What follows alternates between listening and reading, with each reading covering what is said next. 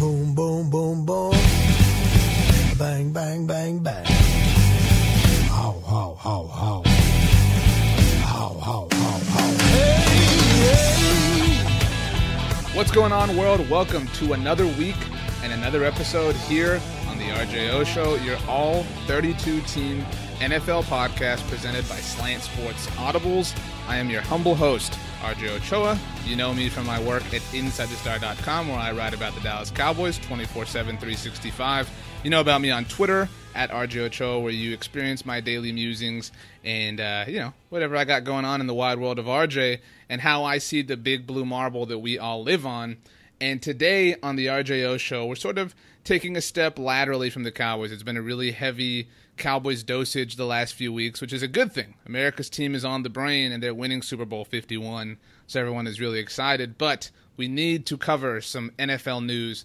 And for that and for those purposes, I brought in a great friend of mine. I talk about every guest as if they're my good friend because it's true. I have a lot of great friends. All of you are my friends, and, you know, I'm a friendly guy. So, uh, without further ado, I'm going to welcome an RJO show alum, Jimmy Jal Sethna, what's going on, Jimmy? Hey, RJ, glad to be here. This is your third appearance on the RJO show. You're the Yeah, first, first guest. hat trick Yeah. of your podcast. That is pretty amazing. And, uh, you know, we're recording this on Monday night, and I really sort of am regretful that it's your third appearance and not your fourth appearance. Because if it had been your fourth appearance, I was going to drop them all like Ryan Lochte had his four sponsors dropped. And, uh, you know, I know this has nothing to do with the NFL, but still a, still a big sports story going on. And I was curious that, you know, you you know the NFL pretty well. You're a Houston Texans fan for those that don't know. And so what do you think you would have to do if you were a player for the Houston Texans to lose a sponsorship? Something just out of this world ridiculous like Ryan Lochte just did.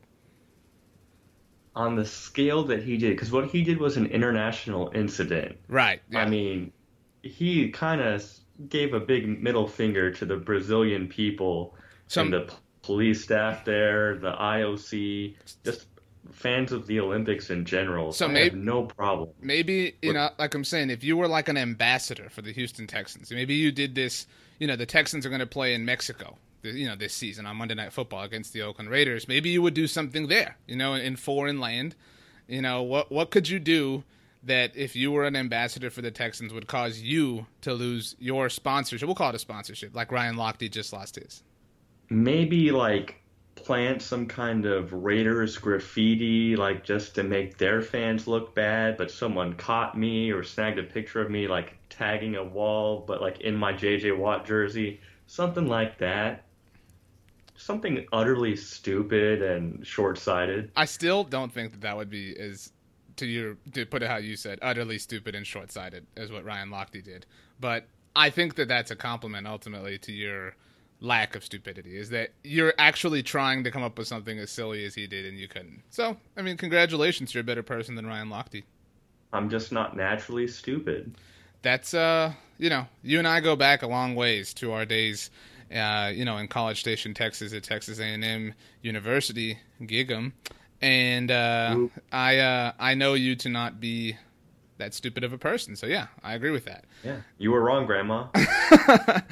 um, anyway, so there is a lot of NFL news to talk about. And like I said, Jimmy, you know, uh, the RJO show is, um, you know, it's what the people want. And while the Cowboys have been hot on the mind, we need to talk about the NFL. We've, you know, we've we've shown a lot of love to the Cowboys, and we'll be showing more love to the Cowboys throughout the the whole season. Actually, on Thursday night after the Cowboys and Seahawks play, I'll be jumping into the podcast booth again for a post game episode with blogging the boys' Landon McCool uh, to break down that game, and that'll be fun. But tonight, you know, you as you and I record for this episode, the earlier episode in the week, we need to talk about the whole NFL and nobody is as anti Cowboys talk these days as you, so that's why I thought this made sense. Ouch. I don't mind talking about the ta Cowboys every now and then, but it's just been forced down my throat. Everything you see on Twitter is either national media analysts telling you not to fall in love with Dak Prescott just yet, or just Cowboys fans just worshiping him. He's the second coming of Jesus. Well, let's Or for some Cowboys the second coming of Tony Romo, which is an even bigger deal to some of you guys. Let's let's start here. And you mentioned Twitter. You can follow Jimmy on Twitter at the Jimmy Jal and you should. He uh, he has some pretty funny tweets. He's upping his Twitter game for the 2016 season. But let's start with Dak Prescott briefly, and this is something I've talked about at great lengths here on the show and on Ocho Live throughout the last few weeks, and at InsideTheStar.com. Myself and the other writers, we've we've tackled this issue unlike defenders have tackled Dak Prescott actually in real life. But what do you make of the hype surrounding him? And because you know, like if you had to to put it in perspective here, and I, I don't want to say it's something we've never seen before. That sounds absurd, but it is, I think, fascinating when you look at you know the sociology behind NFL fandom, and you consider the fact that Dak Prescott plays for the Dallas Cowboys. You consider the fact that the starting quarterback is Tony Romo, and he missed um, you know 12 games last year. I mean, this is a, a really unique thing, and so I think the hype you know, I, have written about this, like I said, and I've got a piece going out on Tuesday for anyone who can check it out at intothestar.com where I cautioned everybody to just, you know, hey, Tony Romo's our guy. But what do you make of this hype, and, and do you think it's unique because it's because it's the Cowboys or because it's Dak or just you know because everything just happened to line up in one maddening way? Well, everything's unique with the Dallas Cowboys. Mm-hmm. No one has the stage or the presence that they do. So everything's on a much grander scale with them. And as far as the hype goes, I think the rational fan is saying it's just preseason. You're going against vanilla defenses that aren't starting everyone that they possibly can. They're not blitzing like they normally would. They're not lining up the same way, giving the quarterback the same look. So I think most reasonable fans would say, you know, we've seen a lot of stuff we like with him, but this doesn't prove anything yet. Then you've got the uh, more fanatic type of fan, the Jimmy, where uh, not quite, uh, but other people that you know, die-hard Cowboys fans that may or may not be the best football minds, saying we need to start him over Romo. That's absurd. He is a gem. We stole him in the fourth round. We're brilliant. They're already crowning themselves. Uh, they've already made it seem like once Tony Romo retires, they've definitively got their answer at quarterback, and all their problems are gone and handled until Dak Prescott retires in 30 years. Well, it's not the case, and you can't you can't possibly make it the case after just two preseason games. If these were two regular season games, yeah. you can't claim this. It, it doesn't mean anything yet. Yeah, defenses will adjust to players once they get more film on them. Yeah, no, that's something uh, my dad has always barked. You know, as long as I can remember, the, the, no film theory. The one guy he's ever been wrong about. I remember the week after Thanksgiving in 2007, the Cowboys hosted the Green Bay Packers. Uh, at the time, the top two seeds in the NFC. Brett Favre got knocked out for a little bit. Aaron Rodgers came in. My dad was like, "Oh, he's just having success because there's no film on the guy." Well, you know what, Dad? I know you're listening. Aaron Rodgers proved you wrong. So, but yeah, I think this is uh, just you know an interesting thing the way people are reacting to Dak. But you're right. I think it's just a lot of it is accented because he's the, the quarterback for the Cowboys, and you know whatever. But hey, let's move on. You know we talked we've talked a lot of Dak. Let's move on. You know I, am over here saying let's move on to the NFL, and then the first thing we talk about is Cowboys. That's how we roll. Um, Josh Brown, the New York Giants kicker, is in the news for a really really horrible reason these days. Actually, he was suspended for the first game of the 2016 season for uh, for a really bad reason. I'm going to read uh, a uh, piece from an ESPN.com article, and uh, I want to get your thoughts, Jimmy. So this this piece was published last week, and it says the Giants knew a suspension for Brown was possible the moment their kicker called the team on May 22, 2015, to inform it of his arrest for assault in the fourth degree slash domestic violence in Washington state. The charges were later dropped. The NFL suspended Brown last Wednesday for one game for violating the league's personal conduct policy. Brown was a free agent this offseason. The Giants knew about the arrest for 11 months before signing him to a new two year deal. They didn't need to. The Giants could have moved on and looked elsewhere to fill the void. Brown is 37. He's not a part of the franchise's long term future. In fact, Brown has said for several years he's just trying to get a few more seasons out of the powerful right leg that has made him and his family plenty of money. So that's the ESPN.com article. And it should be noted that on Monday, the day we're recording this, word trickled out that the Giants are expected to sign Randy Bullock, former Aggie, who you and I both know really well. So I'm curious, Jimmy, you know, what do you think about this whole situation? Domestic violence is obviously a very horrible thing, a very, very tender, you know, subject matter, and you know, it's something the NFL has had unfortunate issues with for the last four or five years. So, what do you think of you know this happening? What do you think of the fact that the Giants have known about it? I mean, what bothers me here is that the the NFL is saying they're they've been unable to communicate with Josh's wife, and they're basing all their punishment off of the original police reports. If that's the case, then why wasn't he suspended in 2015? I mean, this this incident happened in May, you know, of last year. We're talking that was 15 months ago. What you know, what is going on here? You know, break it down for me. So aside from you know the heinous act that it is, and you know what evidence there is and what the police reports are. The main problem, aside from all those issues, is there's no consistency with the NFL right. and it if it's you know a quarterback versus a running back versus a kicker versus a, uh, spe- uh, how, a specific charge, a specific level of law specific, and it's there are different laws in right. different states. I mean, yeah, I agree with you. I mean, even whether or not it was caught on camera, how many witnesses there were, you're getting all these different punishments, and you know the NFL came out after Ray Rice and after Adrian Peterson and said a guideline of you know a first infraction, a second infraction, and what all that would mean, and there was immediately no consistency with how they handle domestic violence. Um, you know, they have rules. Roger Goodell has uh, penalized guys for hurting the image of the Shield, and with domestic violence, which is possibly the worst thing you can do to hurt the Shield, there's no real punishment, nothing financially or morally punishing the players.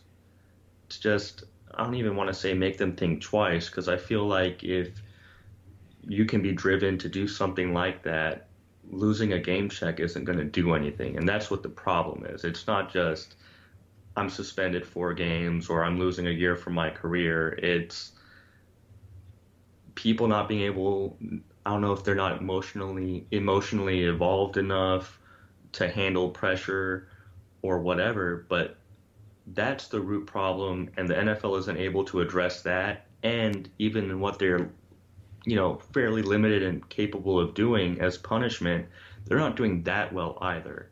Yeah. So, you know, there's not going to be anything you can do to stop issues like this from happening, but I mean, just be consistent with what your punishment is and send a definitive message that you're not going to tolerate it. Yeah, you know, I think, you know, I think we all think back to 2 years ago when the Ray Rice stuff unfolded. That was I think a it's unfortunate. In fact, it's embarrassing that it took till 2014 to become such a, a prominent uh, and highly debated, highly discussed, you know, issue, not just in the NFL, but in terms of professional sports in America. And I mean, you know, you think about that. The Ray Rice thing, obviously suspended for two games, and then the video comes out, and and it just this is you know everything that happened with Ray Rice was a reactionary move. There was no proactive, you know, uh, thinking when it came to that, and you know, obviously as a Cowboys fan, I'm familiar with what happened with Greg Hardy, and there are diff- there are different things here involved with Josh Brown in terms of being charged and things that didn't happen to Greg Hardy, and and so to your point, there's no consistency with like the letter of the law. You know, if I think that's what what fans are so concerned about is, you know, okay, well, if you're charged in court, that should merit this. If you're not charged, that should merit this. It seems like the NFL is almost forming their own judicial system where they're weighing each sort of uh, incident you know, on their own subjectively, which is is unfair and you know un- unjudicial. But I mean, the thing about this is, for me, you know, I think about the the Ray Rice and the Adrian Peterson and the Greg Hardy. That was sort of the trifecta that really hit the NFL at once,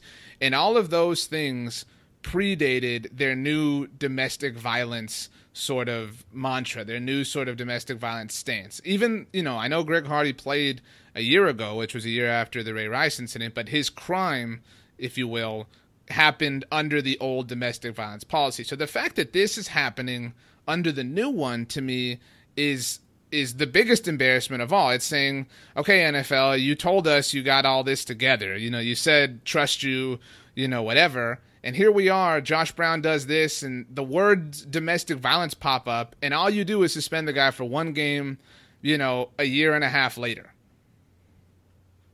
It's it's unacceptable, and the way the NFL works, you know, you even touched on it.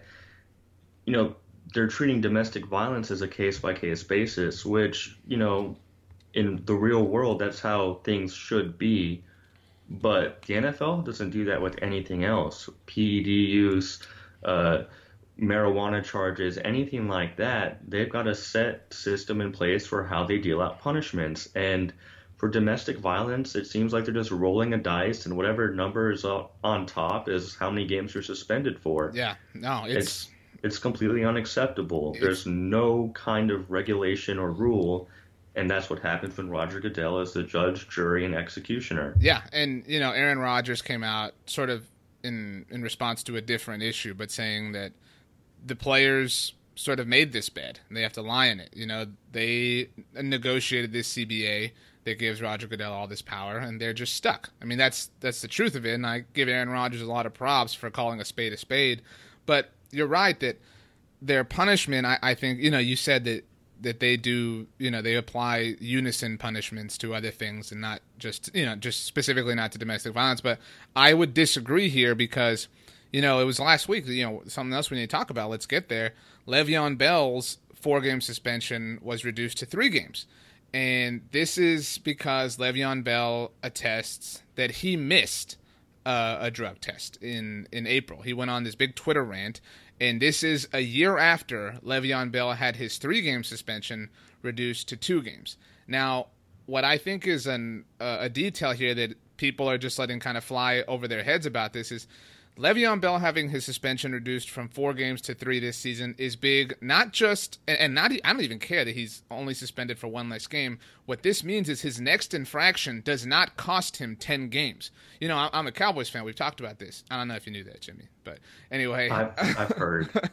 you know, if Demarcus Lawrence, you know, violates another rule, he has another infraction, that's 10 games that he's suspended for. We're seeing that in Rolando McClain, a different Cowboy. So now Le'Veon Bell, he bought a strike back by having this whittled down. And it looks like it was negotiated here. It looks like, you know, it wasn't just the NFL saying this, whatever. It looks like there was some, some give and take here. So Le'Veon Bell's suspension isn't just dropped by a game. He's bought another strike. It's like, you know, it's like Mario when you get that extra life that you don't really need, but it's, it's just cool to like, you know, the, the people you're playing with to be like, oh, you, you always need the extra life. Yeah. What are you talking about? But, it's crucial. But so now Le'Veon buffer you need. Le'Veon Bell has that extra life in a contract year, a player who has an injury history, but this issue I think is is laughable. Just like the domestic violence thing is why does why is Le'Veon Bell's missed drug test acceptable? I mean, to me, you know, if you missed the drug test, I don't care what happened, dude. I mean, you were supposed to take it. You have a history of this. You know, you had your suspension reduced a year ago. How on earth is Le'Veon Bell's suspension reduced by a game, Jimmy? I think you catch Roger Goodell in the right kind of mood, and depending on your certain circumstance, that oh, I've got this excuse, I've got that excuse, and I'm a sympathetic figure for this reason, and this is why you're making the wrong decision. And I guess if you, you just catch him on the right day, apparently, because I don't have a real solid explanation for what he's doing. That's all I can imagine. You catch him on a good day. You know, I guess you have your agents or the NFLPA try to make the best case possible for why you should have a sentence reduced. And if the cards fall in the right place, I mean, you've got a guy with what is that his second yeah drug offense. Yeah. And then he's also missed drug tests, uh, getting suspended less games than Tom Brady, who may or may not have the, the Tom, a part in deflating footballs. The, the Tom which, the Tom Brady thing. See, like that's that's the whole issue for me here is that there's no consistency. That's the word you used at the very beginning of this conversation with Josh Brown. Right. There's there's no consistency here and, and, and granted, to a degree, there shouldn't be. There should be a level of subjectivity applied because these are different infractions. Right. But I mean, they should be handled and measured in an objective way, and they're not. I, like to your point, it's it's not hard to come to the conclusion that Roger Goodell is rolling dice or in a good mood some of these days, and that's why these things happen. And you know, I mean, get get past the gamesmanship of it all. Look at these as 32 businesses. They all depend on success for their team. That's how these businesses thrive. And so you're messing with people's money. And it's it's fair and it's not fair to say, but someone can look at this and say Tom Brady deflated footballs and he got suspended four games, and even then your evidence is pretty weak. You got another guy in a domestic violence issue getting suspended for one game. You've got people saying, "Hey, what? So deflating a football is four Yeah. times worse," and it's that's not exactly fair to say. But but people are going to say it, and you're people opening are gonna your, yeah, say that. You're And, opening I mean, yourself it- up to all that. I agree. It's a bad look. Yeah. It's a bad look for Roger Goodell. Yeah, I mean, That's detrimental to the Shield uh, more so than the actual act of deflating footballs. I agree, and you know, it's it's fascinating. Like I said, the sociology behind it, because I do think the NFL is so powerful and it's such a strong business that it can withstand all of these, you know, sort of just whatever stories and still be the most dominant sport, you know, in America, which is amazing. But Jimmy and I are going to stay dominant here on the RJO show after this break. Jimmy, you saddled in? You comfortable? I'm ready, man. Let's keep doing this. All right, well, we're going to throw this to break and we'll be right back. So nobody go anywhere. We will be here. on The RJO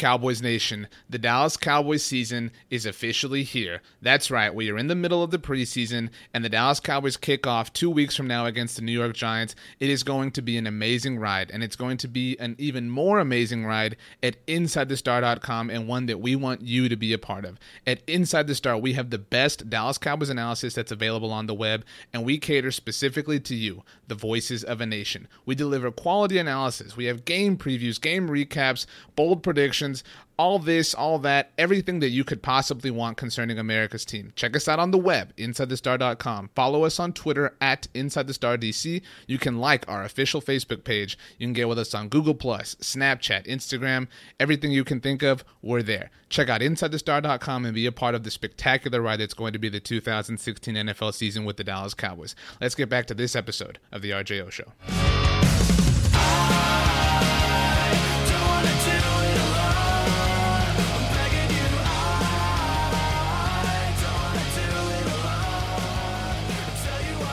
Welcome back to the RJO Show.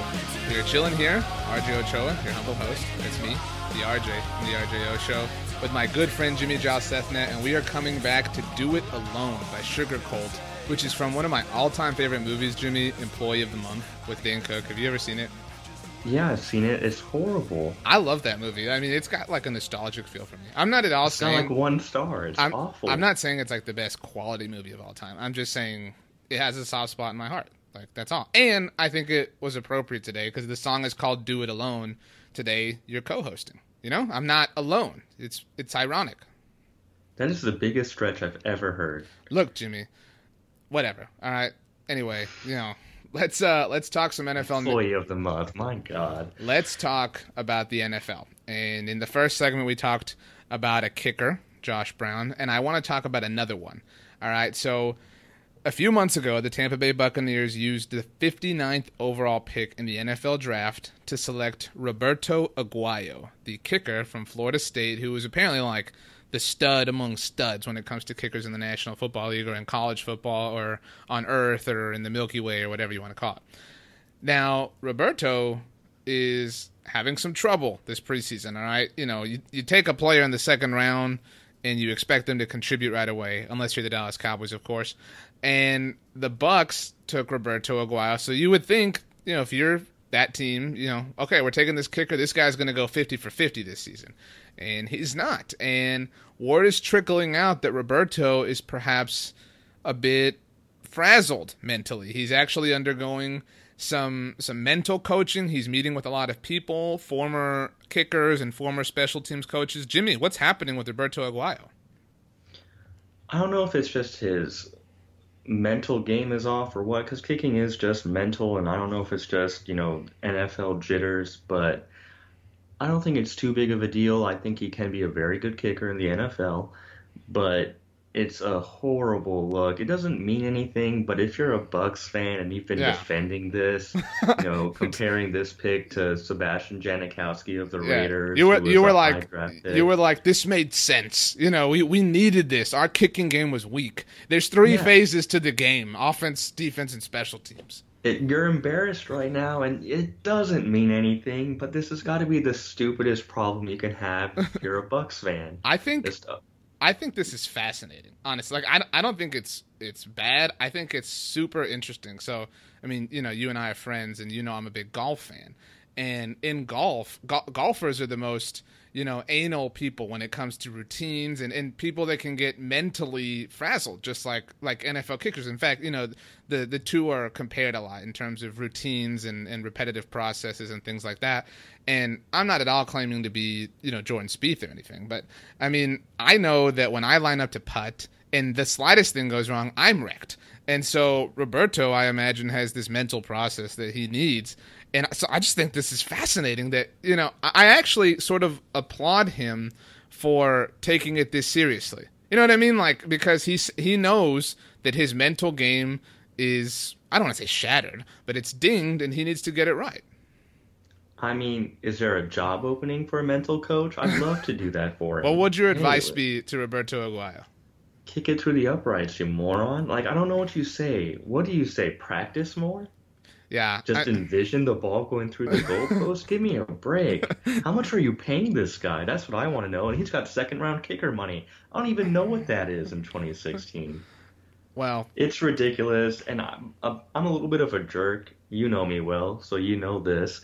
But I kind of want to see the struggle continue through the regular season, and that's a horrible thing to say. but I just I just want to see the fallout of a second round kicker being horrible. yeah, I mean, What if he got cut yeah, I, in two I, or so years just because he's that bad? it, I- I mean, it's hard to imagine a second round pick getting cut after a year for any team, but I mean, you consider how frequently NFL teams cycle through kickers, and, and you know, NFL teams cycle through kickers like fantasy teams do. And, and you and I, you know, our primary fantasy league is together. We just had our draft. I'll, I'll get to that later, but I mean, they NFL teams sort of, unless you have a Stephen Gostkowski, a Dan Bailey, a Justin Tucker, you know, NFL teams sort of treat the position the same way, and I mean, it would certainly be interesting, but I mean, I think I speak for both of us when we say that Roberto needs to get this on track. But I, I just think that's really interesting that uh, he's having this trouble. But let's move on, all right, to some other perhaps um, mental lack of focus.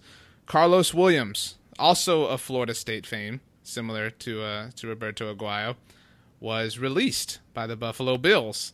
And Carlos has, you know, we talked about on the show a few months back, he was reportedly overweight. And he said that he was because he gained weight with his wife because she, or his fiance because she was pregnant, which at the time I thought was really sweet. You know, I was like, oh, that, that's kind of cool. You know, I saw right through that. we had that conversation. I think But- that's the worst BS excuse you could come up with. But so Carlos has actually been released by the Bills, who you know just drafted last year. So I mean, this is interesting. The Bills did sign Reggie Bush, which I think is also really interesting. You've got a former USC Trojan playing for the Buffalo Bills at running back. You know, the OJ documentary came out this summer and it was fantastic. and I saw the other day on Twitter that I didn't know that Reggie Bush is not allowed in the Coliseum per the NCAA, but the Bills play the Rams in LA at the Coliseum. So that's really great.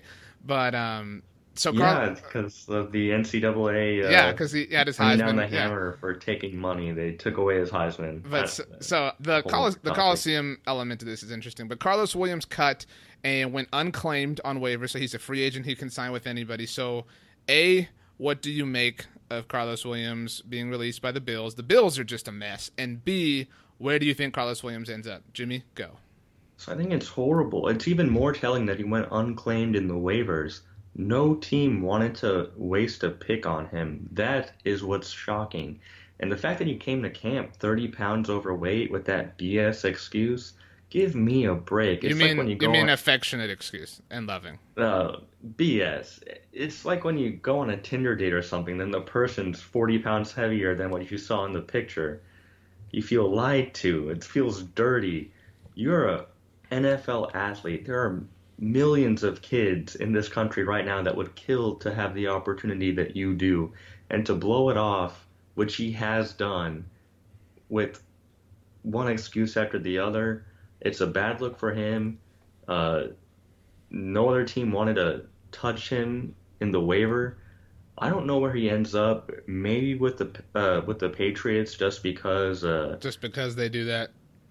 well, they do that. They'll take a chance on a guy. Right now, they're really thin at running back, and it's a Bill Belichick kind of thing. How much He'll would take a risk. how much would Rex he'll be a Ryan- how much would Rex Ryan lose it if Bill Belichick brings Carlos Williams to Buffalo and just runs him down his throat? I think if the Patriots signed him, Rex Ryan would have to expect it. You know, if this wasn't the Bills that cut him, Rex Ryan would have picked that guy up. Yeah, I mean Rex That's what's Ryan. funny about it. Rex Ryan was the guy. I said Wyan. Rex Wyan. Weird. That's Uh, cute. But, but Rex Ryan, the guy who who picked up IK Enemkpali a year ago after he punched Geno Smith. So yeah, he's not he's not foreign to that type of move. Let's move on. Baltimore Ravens 2015 first round draft pick, 26th overall. Breshad Perriman, the wide receiver, has been uh, removed from the pup list, which is a good thing for him. Breshad obviously missed all of last season uh, with an injury to his left knee, and uh, he suffered sort of a re injury at organized team activities in mid June. He did avoid season ending surgery, which was a big deal a few months back, uh, but he, he had a stem cell injection, which is, you know, I don't know, it sounds horrible. I've never had one of those, but I mean, either way, Breshad Perriman coming back. Obviously, the Ravens need him. They need offensive help very badly. They've got Steve Smith, who's coming back for one more uh, rodeo. What do you think of Breshad Perriman and what kind of impact he can make? Is he is it too early to call him, you know, injury prone, or what do you think, Jimmy? Well, I feel bad for him. Uh, a big part of his game was just his speed, and having these two injuries to his knees, uh, you gotta imagine he's gonna be slow. He's gonna naturally be rusty. Uh, it's been two seasons in a row where Ravens fans have had to wait for him, and this dude just hasn't been able to get on the field. I don't expect him to make a big impact um, that the Ravens need, and I feel bad for the guy. I feel bad for the fans. He's someone that could have been extremely exciting to watch right when he was uh, drafted, but I don't expect to hear his name much this year. Yeah, it seems like it's going to take him a little while just to kind of get his feet wet. I mean, you think about it, he hasn't played football competitively for two years. What, regardless of the level, obviously never even at the NFL level. Um, let's do a quick little game here. Who has more yards, touchdowns, whatever, however you want to quantify it? I'll let you choose the category. Breshad Perriman or the seventh overall pick in the 2015 NFL Draft by the Chicago Bears, who also missed all of last season. Kevin White, another wide receiver. Who uh, who has the better season? I feel like I got to go with Kevin White. Um, Just the health. the, yeah, he's a little bit healthier right now. He's uh, been able to practice for longer. Um, you know, I I do think Jay Cutler is a worse quarterback than Joe Flacco, but Joe Flacco can spread the ball. Uh, you know, I don't know how well they, they'll be able to run it this year with Justin Forsett, but Joe Flacco is a little bit. Uh, he's more of an equal opportunist opportunist quarterback. He's going to spread that ball out more. Jay Cutler's going to have his top two targets and attack that and probably throw a lot of picks and I feel like the Bears are going to be playing from behind a lot more, which is Yeah. actually going to ramp up the uh, the passing yards. So Yeah. if I had to bet on it, I'd go with Kevin White. I agree with you. Plus, Kevin's got Alshon Jeffery on the other side to draw the best corner on the defense. Breshad Perriman. I mean, he's got Steve Smith, but still, I'm I'm more afraid of Alshon Jeffery than I am Steve Smith. By the way, for everyone listening, Jimmy likes to make up words. He came really close with opportunist there. Earlier on Monday, we were talking. He made up the word formulatic um, when he meant That's the that's the Latin origin, just FYI. Okay. Uh, the Denver Broncos, the world champions. I actually believe that there are certain teams in the NFL who were sort of tied together. You know, you you tend to see a lot of players from Team A you know trickle over to Team B and vice versa. I think the Cowboys and Buccaneers are kind of like that. I- think that each team has multiple connections, but Cowboys Bucks is one. I think Texans Ravens is one. Texans Broncos now, obviously because of Gary Kubiak. But I think that the the Broncos and the Bears. That's how I made this jump. By the way, just I'm just explaining my segue. Is really all I'm doing. But uh, the Denver Broncos, the world champions, obviously had Peyton Manning retire. Thank God, because it was bad last year. Uh, they named Trevor Siemian the starting quarterback for the third preseason game this week.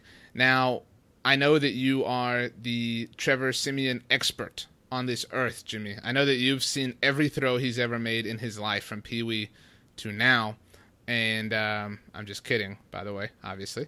Uh, but I'm just. I browsed his Wikipedia once. I'm just curious.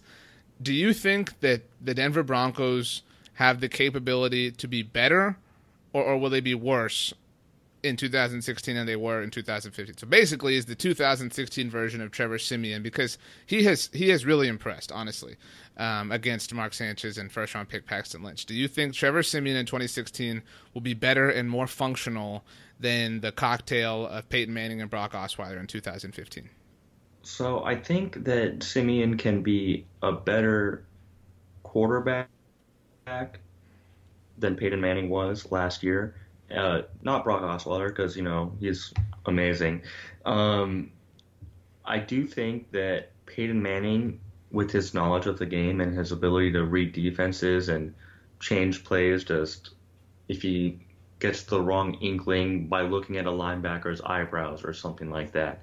I think Peyton Manning, even though he was pretty bad last year, still put that offense in positions to win the play and win each play. So Siemian will, I'd imagine, have a better passer rating, be a little bit more consistent, uh, have a little bit more arm behind his throws. But I don't think that the team is going to do as well with him. I think Peyton brought a lot to the field that you just can't replicate because no one can replicate it. I don't know that I totally agree. I sort of think that the the offenses will be a bit of a wash. I don't know if they'll identically be a wash. I think the the success of the Denver Broncos ultimately comes down to if that defense can do it again, and I think the odds are are against them in that regard.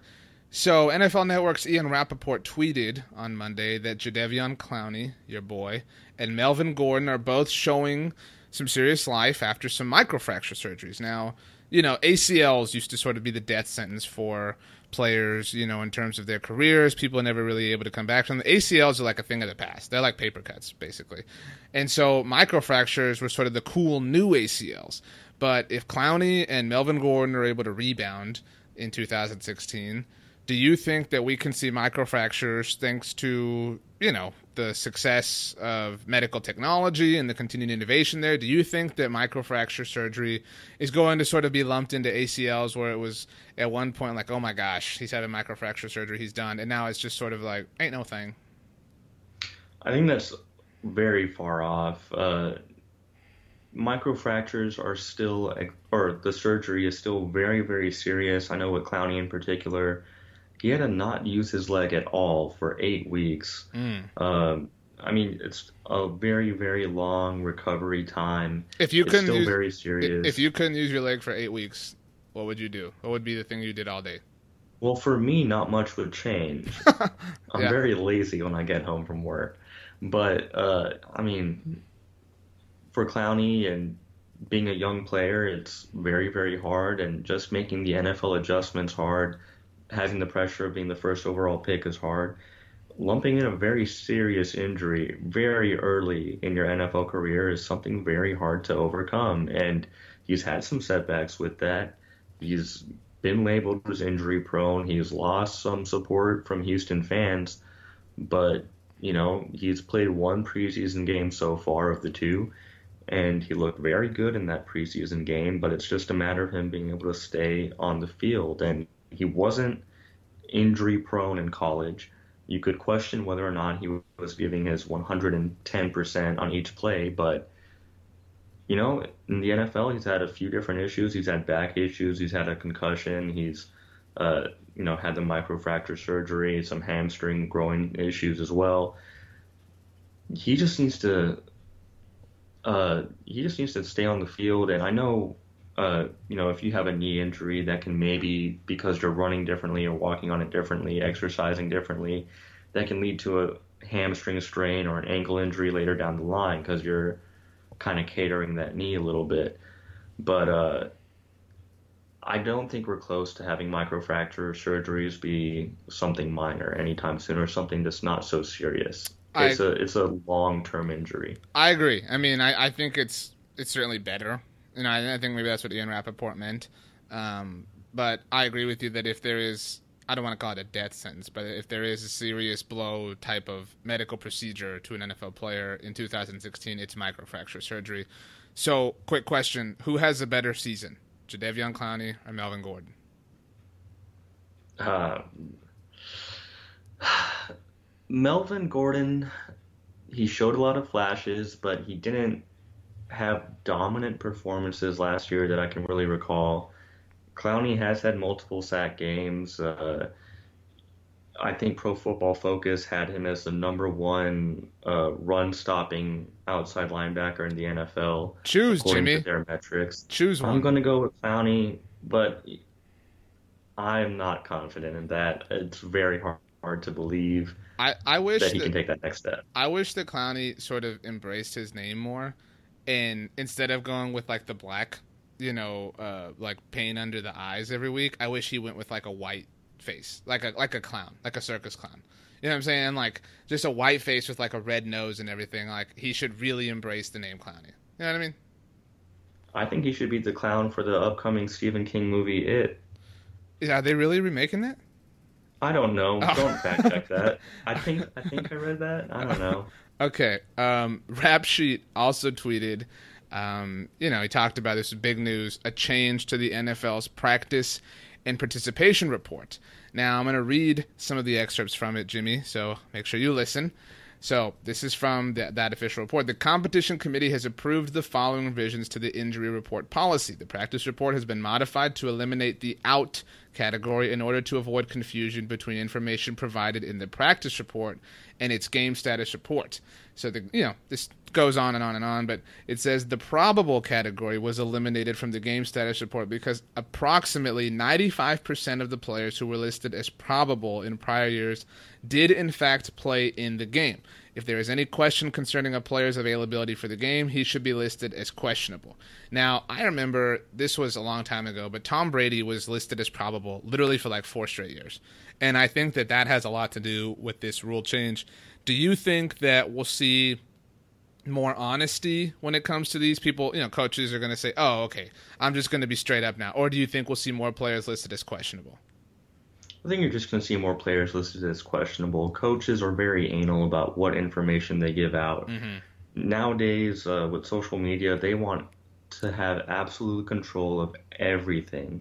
They don't want to have their players seen uh, in certain kinds of braces or casts in public.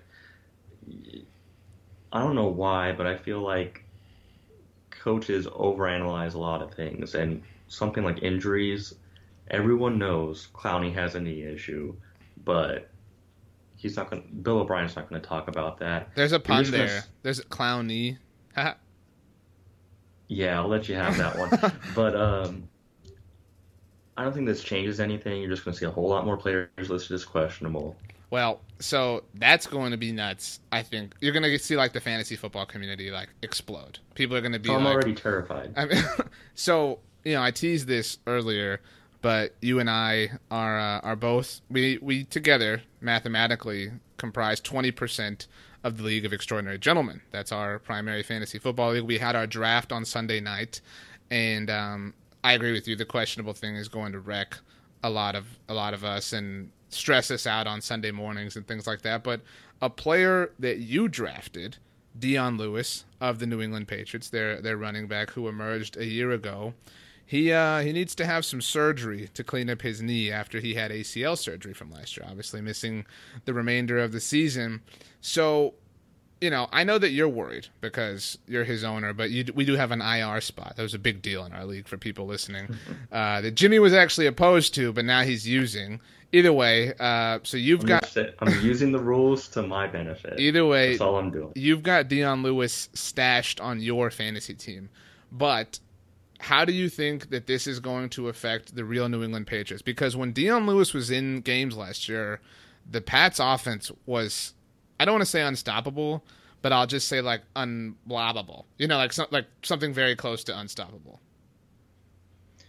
This isn't going to affect the Patriots much. They're going to find some guy that we've never heard of.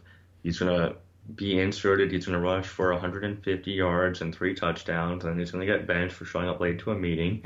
and then, uh, you know, they'll carry on. the The key is the first four games where they don't have Tom Brady. Yeah. Jimmy Garoppolo needs all the tools he can get. Well, all Jimmys need all the tools they can get. That's like a rule of thumb.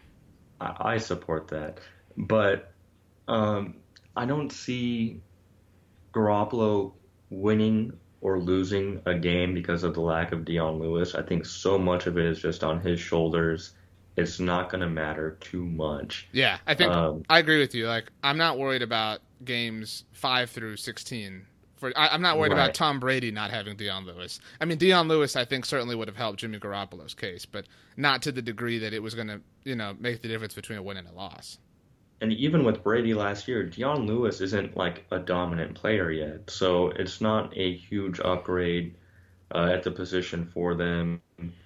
Uh, I don't see it making too much of a difference. I still think Garoppolo and the Patriots in those first four weeks are going to maybe win two, possibly three games uh, with or without Dion Lewis. Well, that'll be interesting. And again, just super hypocritical of you to oppose the IR rule and now have Dion on your team. I just want everybody to know that about you. But um, I was against the rule, but it's now uh, something I have to deal with, so I'm just going to use it to my benefit. I see nothing wrong with that. whatever. Anyway, so um, It's smart. you know, I think I speak for the RJO Show Nation when we say that we love you, Jimmy, and, and we're glad that you took some time to join us. And um, you know, we'll we'll have you on again when the season is in the middle of things. We'll do some fun post game, you know, episodes. Definitely after the Texans Raiders Monday Night Football game and, and things like that. But before we let you go, I want to see. Yeah, I want to. I want to put some. Uh, put some data on you and hold you to it at the end of this season. So I want Jimmy Jal Sethna, who again you can all follow and you should follow on Twitter at the Jimmy Jal. Jimmy, I want your pick for 2016 MVP, who's going to win the AFC, the NFC, and then who's going to win the Super Bowl between those two teams. And then I want one bold prediction. And it can be anything. It can be a team. It can be a player. It can be, you know, just something crazy, whatever you want. So let's start off with who's your MVP this season. I think Russell Wilson claims the MVP spot. Wow. I I think he and the Seahawks just start dominating again and really stake their claim in the NFC. I, I think he's going to have to play to an MVP level for them to dominate. And I, I don't think that's impossible at all. I just with with Marshawn gone, I think the offense is going to funnel a lot more through Russell. And so and he's capable of playing at an MVP level. And so I think that he'll he'll just the opportunity is going to be greater. You know what I mean? So everything will rise. Right. I think the Seahawks are going to make a transition to a more pass-heavy team because now Russell Wilson, he's nice and he's polished, and you know what you have in him. And he's got Ciara backing him up, so he's good to go. Yeah. Now Um, he's married finally. So God bless. um the AFC winner. Who's it going to be? This one's the toughest one because I imagine the Broncos are taking a step back. I don't know how the Patriots rebound with uh, Brady missing those four, first four games. Um, I don't think the Texans are there yet with Brock Osweiler. And uh, I'm actually thinking maybe the Bengals. Wow. This is their year. I They they dominated early last year, and uh, you know Dalton got injured. They lost that very close playoff game, but I think this is the year revenge Bengals season. dominate the regular season. So you're not worried about the losses of Marvin Jones and Mohamed Sanu. You think Tyler Boyd comes in, they don't really skip a beat. No, not at all. Yeah, I, I think I agree. I mean that that front office is so good. It just I mean you could argue they've got the best roster in the NFL. I mean easily. uh, the best 53 guys. You know what I mean? Yeah, I think you definitely could. I think they, uh, for the regular season, they take that big step and they dominate and they're consistent throughout. Okay. Finally. So we got your MVP, Russell Wilson. We got your AFC winner, the Cincinnati Bengals. The NFC winner, who's taken you know the trip to your uh, your hometown, Houston, to play the Bengals in Super Bowl Fifty One. I kind of want to say the Panthers. I think They Cam get back. I think they're they got a fire under their ass, and I think they are going to come out guns a blazing. They dominated last year. I think they've got a massive chip on their shoulder, and I think Cam definitely wants to erase that bad taste he left in our mouths from that Super Bowl. I I'm um, picking the Panthers. I I don't. I mean, I don't know that I agree with you this season, but I think that before it's all said and done, I think Cam gets one because he's just too talented. That team is too talented, and I mean, I think that they just they had an off day, and the Broncos had their best day, and um and I think that typically on on the Panthers' off day, they probably beat most teams. You know, they just ran. You know, it's just an unfortunate sequence of events. So I like that, and I think that's cool because you've got two like cat cat type mascots. You got the Panthers and the Bengals, which are like tigers. Like who would win? Yeah, it's the number one who, who who would win an actual fight between a panther and a Bengali tiger, Just one on one. one on one, just like an arena, like Coliseum style, like gladiator. Open them, let them go. Well, I got to ask you, is it nighttime or daytime? Because if We'll it's nighttime, that's a significant Panther advantage. We'll say it's um, we'll say it's like dusk. Dusk. Oh boy. I'm, I'm gonna go Panthers here.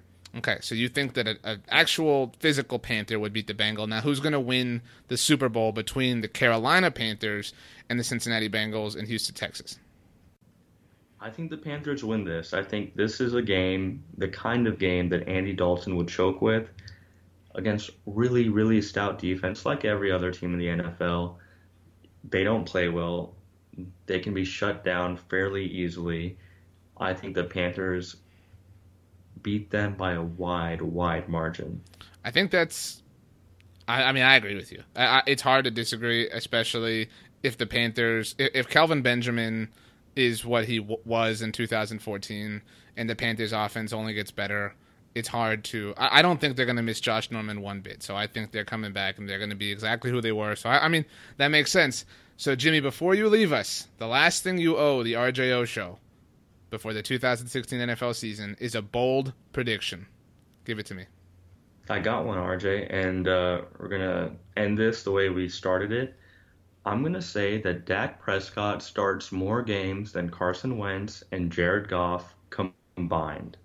That is what I'm predicting. I um I don't think that's too bold, so I'm a little bit disappointed to be totally honest, but I uh I mean, hey, if that's what you believe, that's what you believe, Jimmy. And so uh we'll see. How do you you know, you feeling good? No, not anymore. I thought that was very bold. well, either way, you know, I hope you're wrong on all of these obviously. But um I uh I do think of you as a good friend, and I appreciate you coming on. Thank you for taking the time to join us. You can follow him on Twitter at the Jimmy Jal. Jimmy, closing remarks. I think that was a bold prediction. well, we'll see. We'll see where we're at in the middle of the season when we get you back on to talk more NFL and Texans and this, that, and the other. Jimmy Jal Sethna, thank you for coming on the RJO show, man.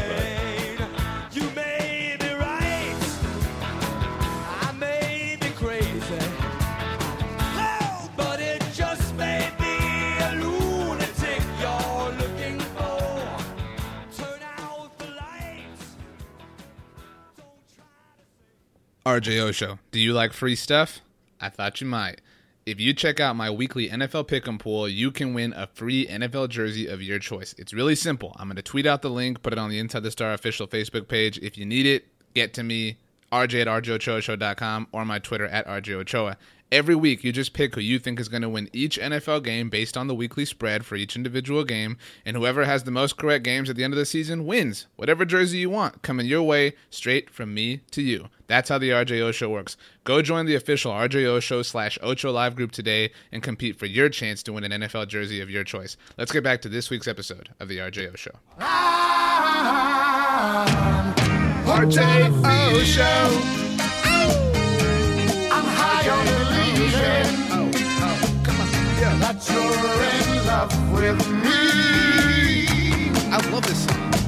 Welcome back to the RJO Show. Massive shout out to today's guest. Jimmy Jalseth, my good friend. You can and you absolutely should follow on Twitter at the Jimmy Jal. It's a funny story. I think Jimmy Jal was taken as a Twitter handle, so he had to include the V, and uh, he really hates that guy. But uh, fun NFL chatter, and I appreciate the non-Cowboys fans sticking with us the last few episodes as uh, Dak Prescott has taken over the world, and we've had to talk about that a lot.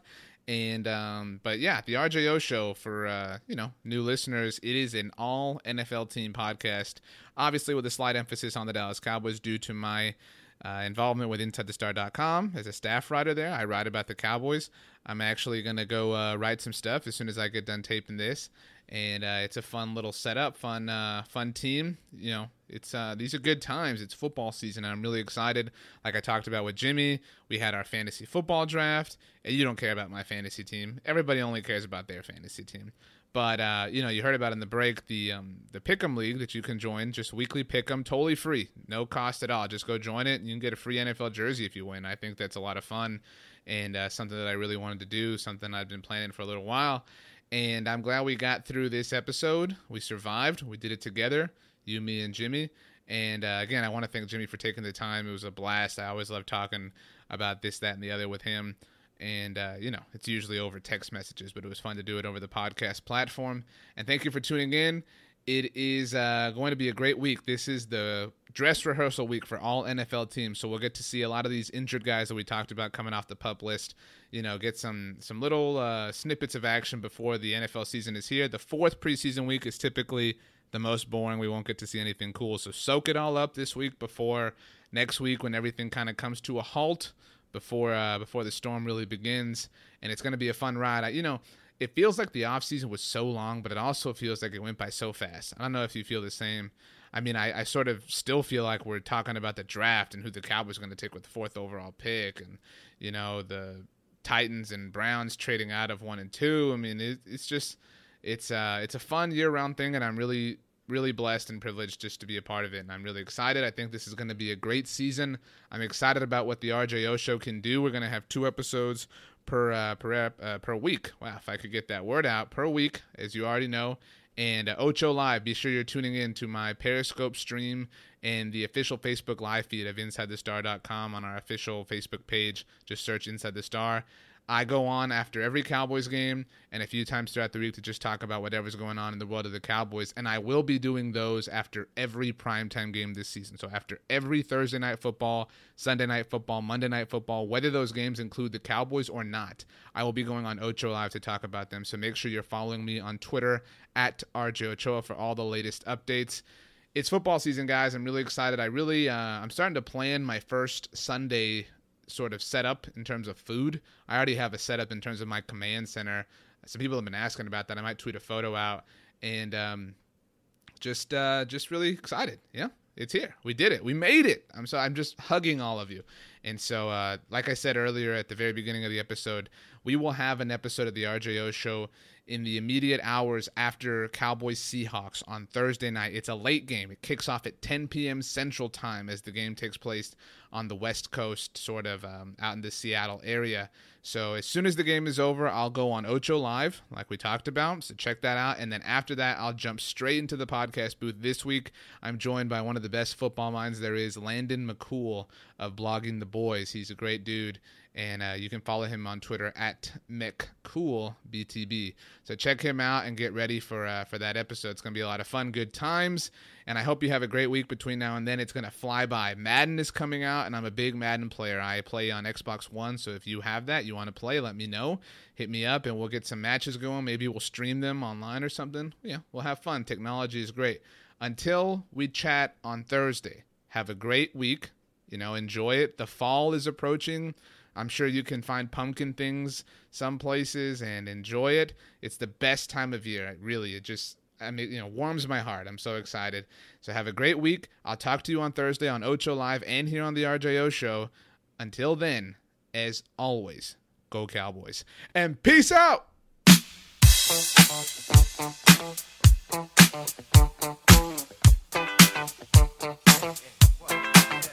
Oh, what you gonna do? You wanna get down? Tell me. Oh, what you gonna do?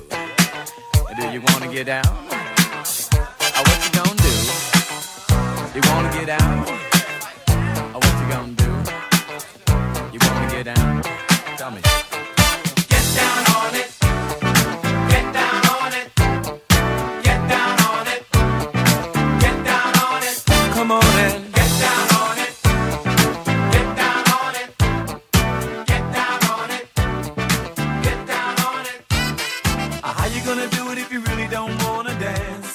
standing on the wall.